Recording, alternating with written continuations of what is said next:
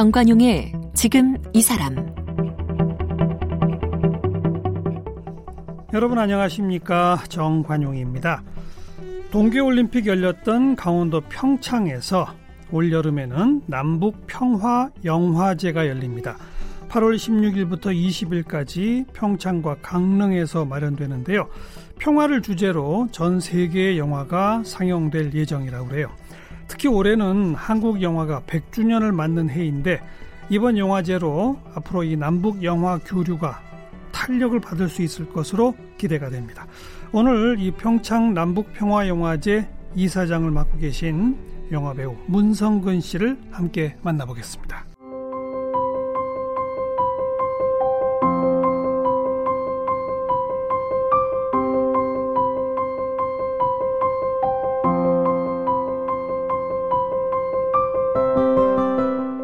문성근 씨는 서강대학교 무역학과를 졸업했습니다.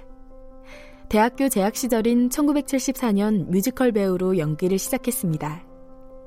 1985년 연극 한시 연대기를 통해서 연극 배우로 정식 데뷔했습니다.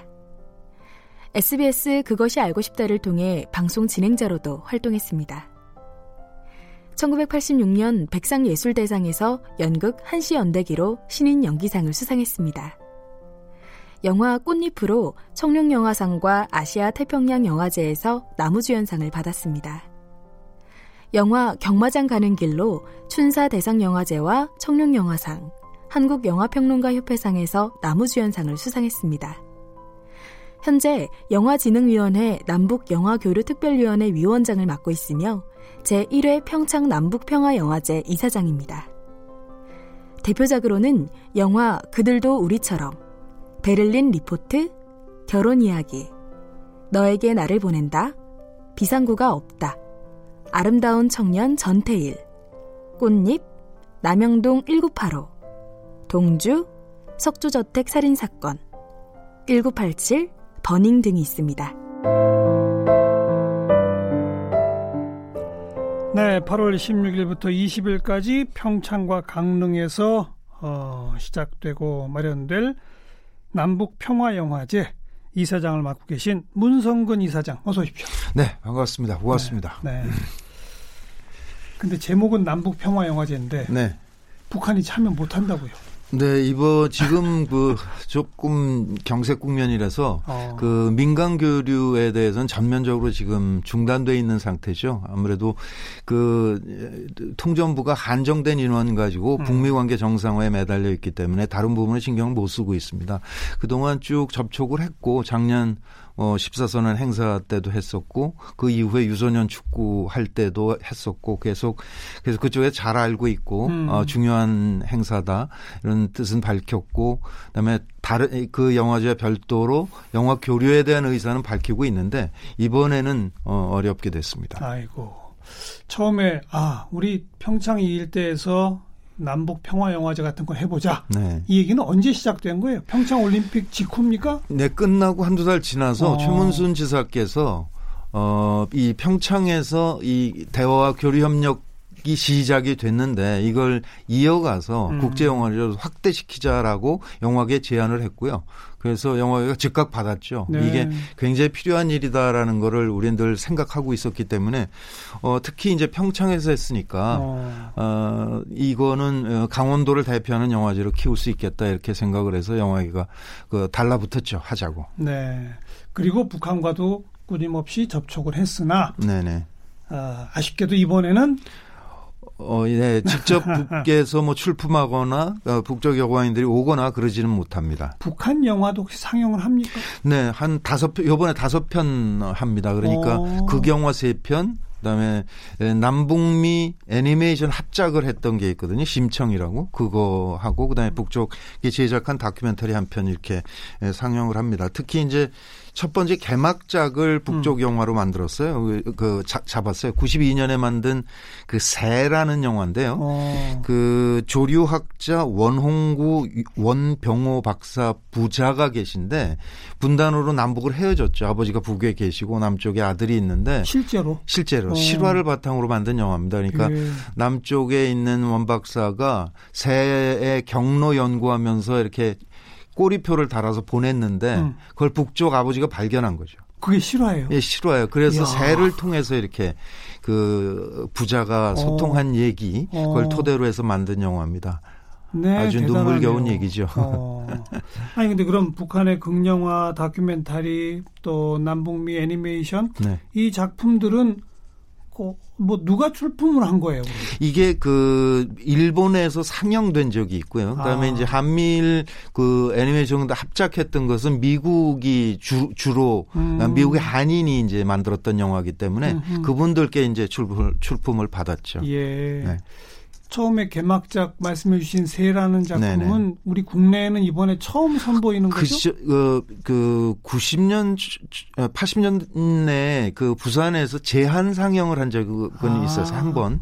그러니까 관계자만 보는 식으로. 근데 이번에는 이제 관객 전체가 보실 수 있게 예. 됐으니까 국내 최초라고 볼 수 있죠. 네, 네. 아주 기대가 되는데요. 네.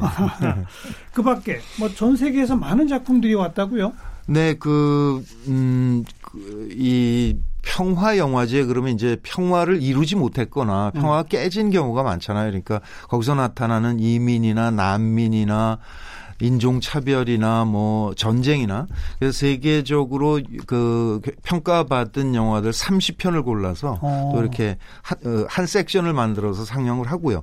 또 남쪽에서 분단을 다룬 영화들이 있지 않습니까? 뭐 쉔이라든지 JSA, 동막골, 뭐 그렇죠, 공작 그렇죠. 등등 그런 그 분단을 다룬 영화들 또 모아서 상영하는 섹션도 있고 다양하게 프로그램을 만들었습니다. 네.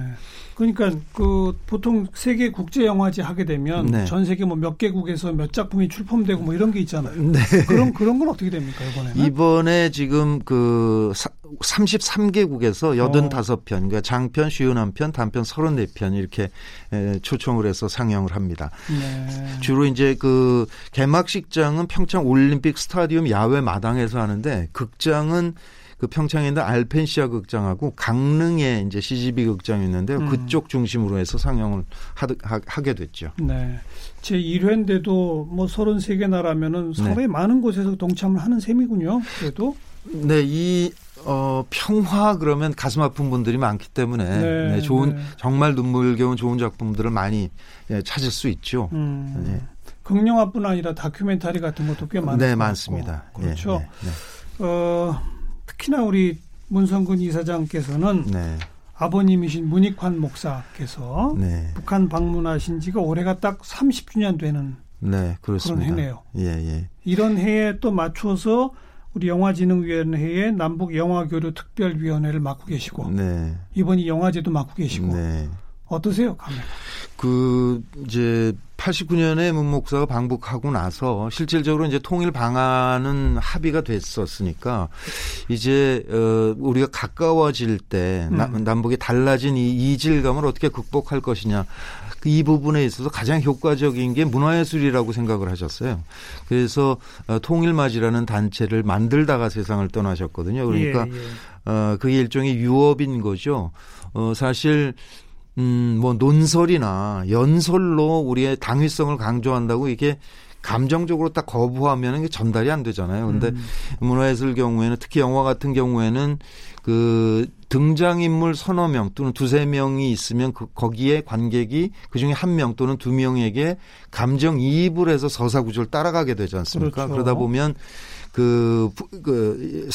서로를 이해하고 또는 나를 들여다보는 거울로 그 인물을 보기 때문에 가장 효과적이라고 볼 수 있죠. 이게 그 독일도 갑자기 하면서 동독이 이류 국민 같이 통일이 됐잖아요. 그래서 예, 예. 그 동서독도 이걸 어떻게 같은 그 국민으로 만들어갈 것이냐라는 거에 있어서 결국 결론은 문화예술이다. 이게 독일 지성계의 결론이었거든요. 그러니까 그 부분을 미리 생각을 하시고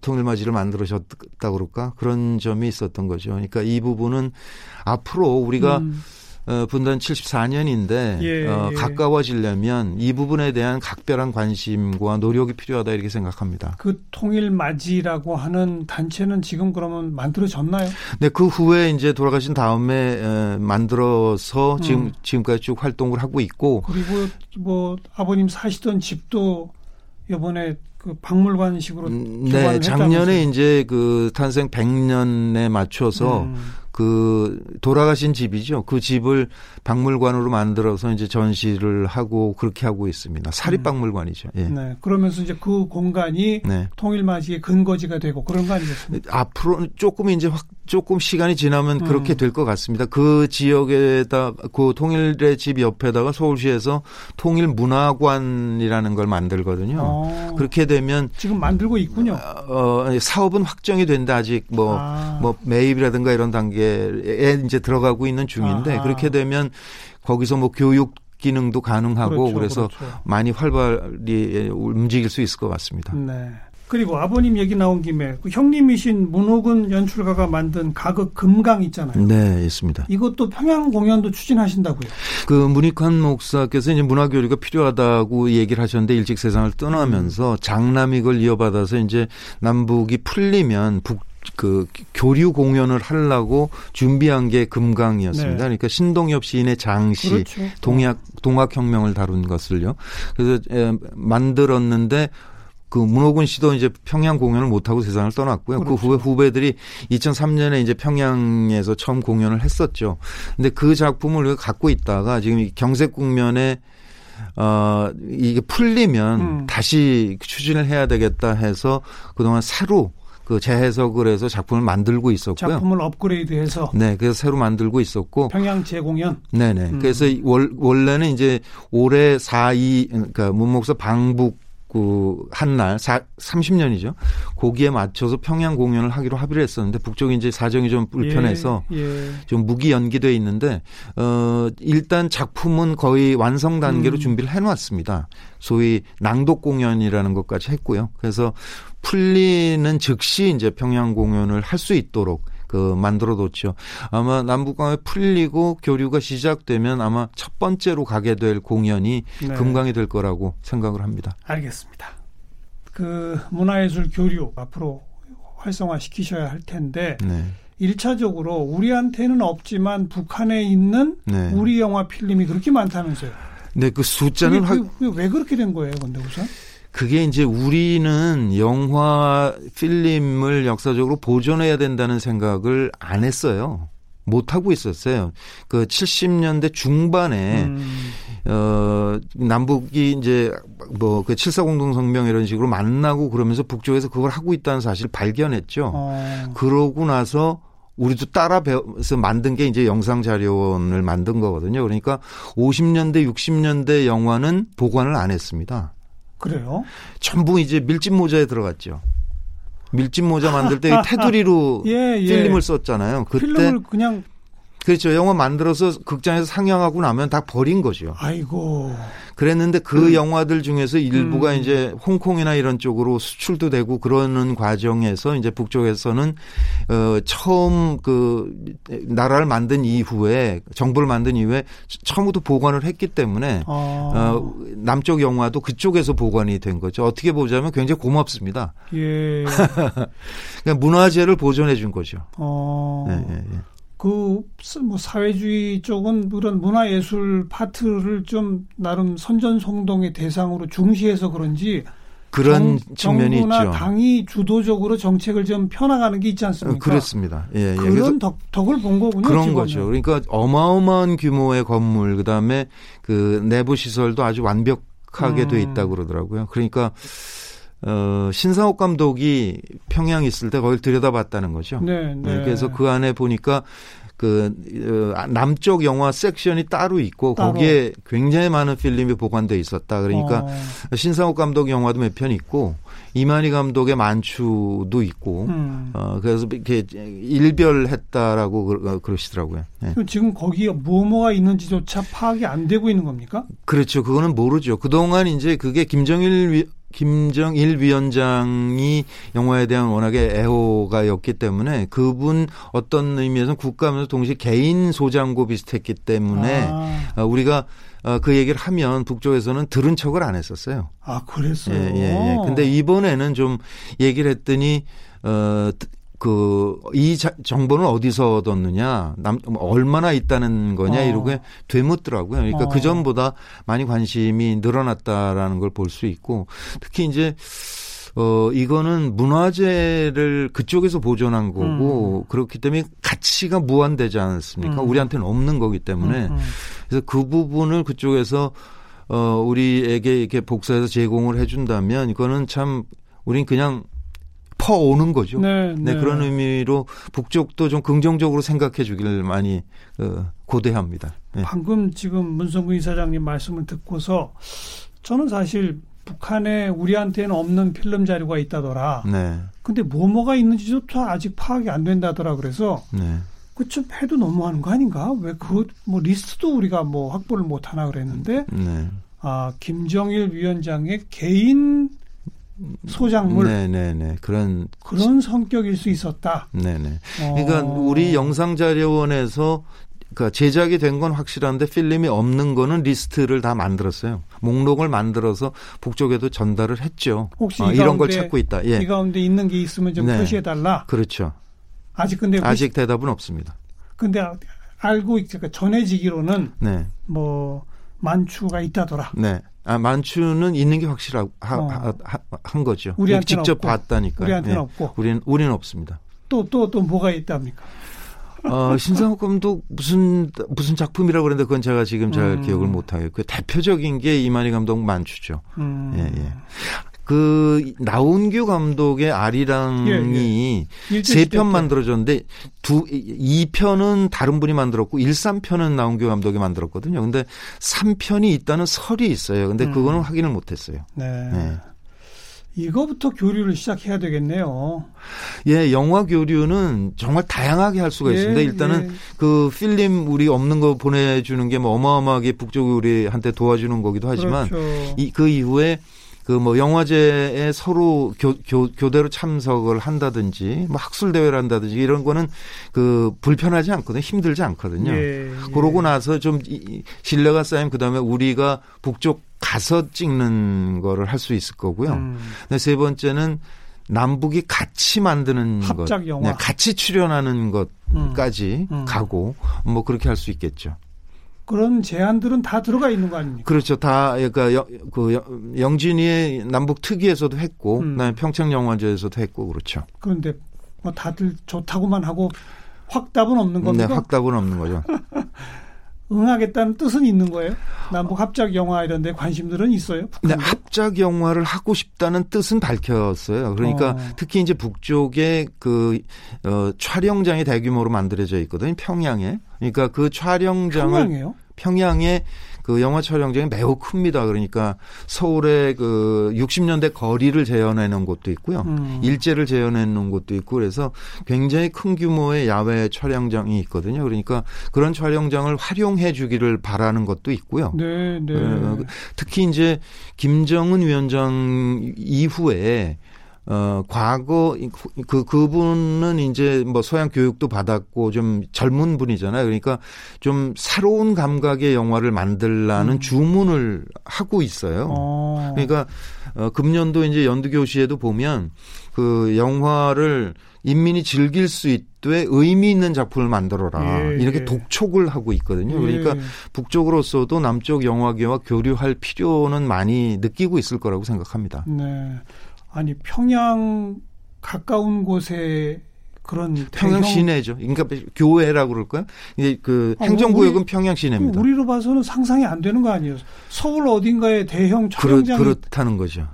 그건 또 참 다르네요. 우리랑 우리는 저 어디 산골 가야 촬영장이 있잖아요. 지금 예 우리가 그걸 체계적으로 준비를 못했기 때문에 예, 다 흩어져 있는 거죠. 그러니까 남양주에 있는 게 산골짜기에 있어가지고 그 별로 그 용도가 크지 못했고, 네. 그다음에 다 그 조각조각 라인 문경에 있고 어디 부안에 있고 이런 식으로 돼 있는데요. 그래서 이게 남북 관계가 좀 풀리면 사실은. 휴전선 그 DMZ를 포함해서 북쪽 구간에 뭐 100만 평, 200만 평의 대규모 야외 촬영장을 만드는 것도 굉장히 의미 있을 것이다라는 생각은 듭니다. 이미 사실은 제안도 초벌 제안이 돼 있는데요. 비무장지대와 비무장지대를 포함해서 북쪽 구간. 개성 쪽까지. 예, 개성을 향해서. 예, 근데 예, 아니면 예. 개성 내부에 원래 이제 그게 1,000만 평 약속한 거잖아요. 근데 개성 우리가 공단이 1,000만 평 약속인데 예, 지금 1,000,000만 평도 안 1,000만 평도 못 썼으니까. 그러니까요. 근데 거기 산도 있고 강도 있고 그래서요. 거기에 한 2,000,000평을 영화 촬영장 촬영장으로 하면 여러 가지 그 좋은 점이 있죠. 일단 한류 센터가 되고요. 그다음에 이 KTX가 연결되면 서울역에서 60km거든요, 개성이. 그렇죠. 첫 번째 정거장이 될 거고요. 예, 예. 그다음에 인천공항에서 뭐 그때 송영길 시장 때 제안 보니까 어디 다리 하나 놓으면 60km래요, 육로로. 그러니까 자동차로도 한 40분, 예. KTX로 한 30분 만에 아주 모든 것이 다 모여있는 세트장을 만들 수 있고, 그럼 우리도 남쪽도 매우 효과적으로 그 촬영을 할 수가 있죠. 지금 아니, 할리우드 영화도 거기 와서 찍으라고 할 수 있겠죠. 얼마든지 가능하죠. 중국에 그죠? 그런 세트장이 있거든요. 그러니까 네. 중국은 이 청나라 황실 전체를 거의 동일사유로 재현해 놓고 뭐 이렇게 네. 하고 있거든요. 그러니까 네. 관광지로 동시했습니다. 그렇죠. 그러니까 우리 경우에는 그 한류의 힘이 이게 지속될 거기 때문에 그 표현의 자유가 보장돼야 되잖아요. 법적으로. 근데 중국은 그게 안 되기 때문에 일본은 그 의지가 약해진 그러니까 저항의 의지가 많이 꺾인 나라고. 그래서 이 문화예술이라는 게 원래 이 이제 저항과 이 혁명인 거잖아요.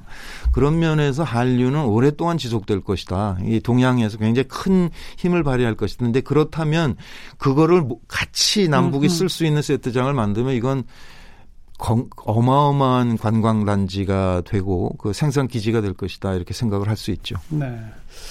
우리나라 영화 감독들은 국제적인 영화제에 가서 상도 많이 타고 네. 배우들도 상도 많이 타고 네. 그러니까 세계에서도 인정해주는 이제 하나의 영화 아닙니까? 네네. 북한에도 그렇게 좀 세계적으로 평가받는 영화 감독 배우들이 있나요?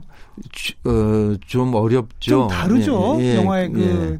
장르 자체가. 네, 그러니까 그게 이제 경제적으로 보면 80년대 초반부터 어려워지기 시작을 했잖아요. 그리고 이제 90년대 초 고난의 대행군을 하고 그랬었는데 사실 그 학술 모임들 얘기를 들어보니까 전문 서적이 80년에 중단됐다 그러더라고요.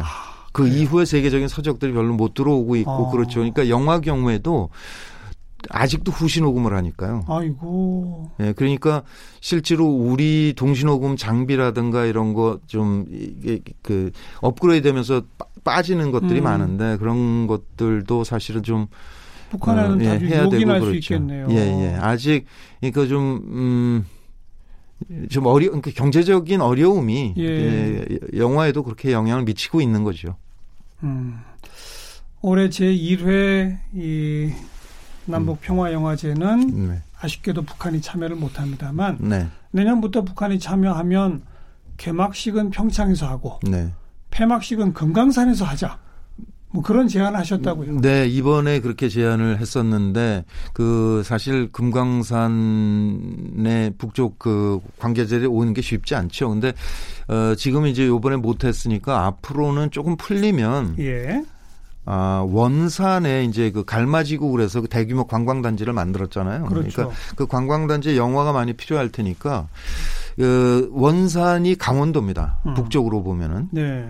그러니까 원산하고 평창 간의 동시분산 개최 같은 거. 그래서 처음에는 뭐 속초와 원산 간의 페리로 하고 좀 지나면 도로가 연결될 거고요. 좀 더 뭐 지나면 기차가 될 거 아니에요. 그렇게 그런 식으로 하는 게 더 효과적이지 않을까 그런 생각은 합니다.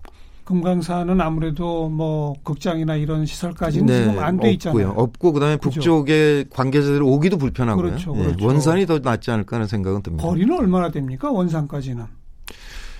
원산까지 그게 뭐 한 100km, 150km 정도 되지 않을까요? 예. 아직은 뭐 도로 철도까지 가려면 좀 많이 남았어요. 멀죠. 그러니까 페리로 일단은 가고. 네. 네. 그렇게 네. 해도 되겠죠. 처음에 금강산도 배로 갔었잖아요. 그리고 배가 하나의 호텔 역할을 했지 네, 않습니까? 그랬었죠. 금강산 관광 같은 경우에. 네네.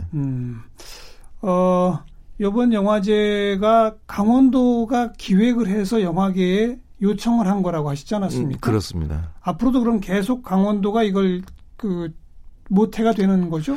그렇죠. 추진 주체가 되는 거죠? 네. 강원도가 북쪽에도 강원도가 있는 유일한 도잖아요. 네, 네. 그리고 그쪽 인구도 굉장히 많다 그래요. 150만 명 정도 되고. 예. 그러니까 거기다가 이제 분단으로 가장 피해를 많이 본 지역이 강원도이기도 하고 요번에 이제 금강산 열리면서 고성 지역이나 이쪽에 경제적인 효과가 많았고 또 평창올림픽 하면서도 굉장히 도움을 많이 받았잖아요. 그래서 도민들께서 남북 관계 개선이 얼마나 큰 도움이 되는지 잘 알고 계십니다. 그러니까 네, 네. 그 이번에 평창도 사실은 그 겨울올림픽 때 남북 대화가 시작됐기 때문에 평창이란 이름을 쓰고 있는 거지 실질적으로 강원도 그 영화제라고 볼 수 있는 거고요. 그래서 그 사실 영화제마다 보면 그 행정기관하고 영화인들 간에 조금은 갈등이 있게 마련이거든요. 부산영화제도 그것 때문에 한참 고통스러웠고 부천도 그랬었고요. 아. 그랬는데 여기는 전혀 그런 게 없습니다. 그러니까 요번에 남북이 못 오더라도 우리가 이 대화의 끈을 갖고 이 토대를 만들어가야 된다. 잘 되면 또 잘 되기 때문에 더 잘 돼야 된다. 영화제가 이런 마음을 광원도청도 갖고 있고 영화인도 갖고 있기 때문에 정말 소통도 잘 됐고 협력도 잘 되고 있죠. 네. 북한에는 무슨 영화제가 없나요? 평양에 영화제가 있습니다. 국제영화제가 있어서 2년마다 한 번씩 열렸는데 올해부터는 매년 열린다고 합니다. 그래서 평양국제영화제는 혹시 사회주의권 영화제인 건 아닌 거죠? 아니요. 주로 그쪽을 했죠. 주로 그쪽으로? 예. 그랬는데 지금 이제 그 영화진흥위원회에서 제안하고 있는 거는 부산영화제하고 그럼 자매결연을 맺자. 네. 그렇게 해서 상호교차 참석을 하고 그다음에 우리의 그 세계적인 네트워크를 활용을 하십시오. 그렇죠. 이제 이렇게 북쪽도 뭐 사회주의권만 할 게 아니라 이제 범세계로 넓히려면 부산영화제와 손잡는 게 매우 도움이 될 테니까 그렇게 제안하고 있습니다. 부산영화제와 평양영화제가 자매결연을 하고. 그렇죠. 예. 그리고 공동으로는 강원도에서 평화영화제를 하고. 그렇죠. 이제 더 나아가면 우리 제작진이 북한 가서 찍고. 그렇죠. 북한 사람들이 우리한테 와서 찍고. 네. 같이 합작도 하고. 그렇습니다. 대형 스튜디오도 좀 만들어보고. 좋습니다. 할 일이 너무 많은데. 네. 올해가 아주 소중한 출발의 의미 갖도록 하고요. 8월 16일부터 20일까지 평창 강릉 일대에 마련되는 남북 평화영화제 기대하도록 하겠습니다. 네, 고맙습니다. 많이 찾아와 주십시오. 지금까지 남북 평화영화제 문성근 이사장 함께 만났습니다.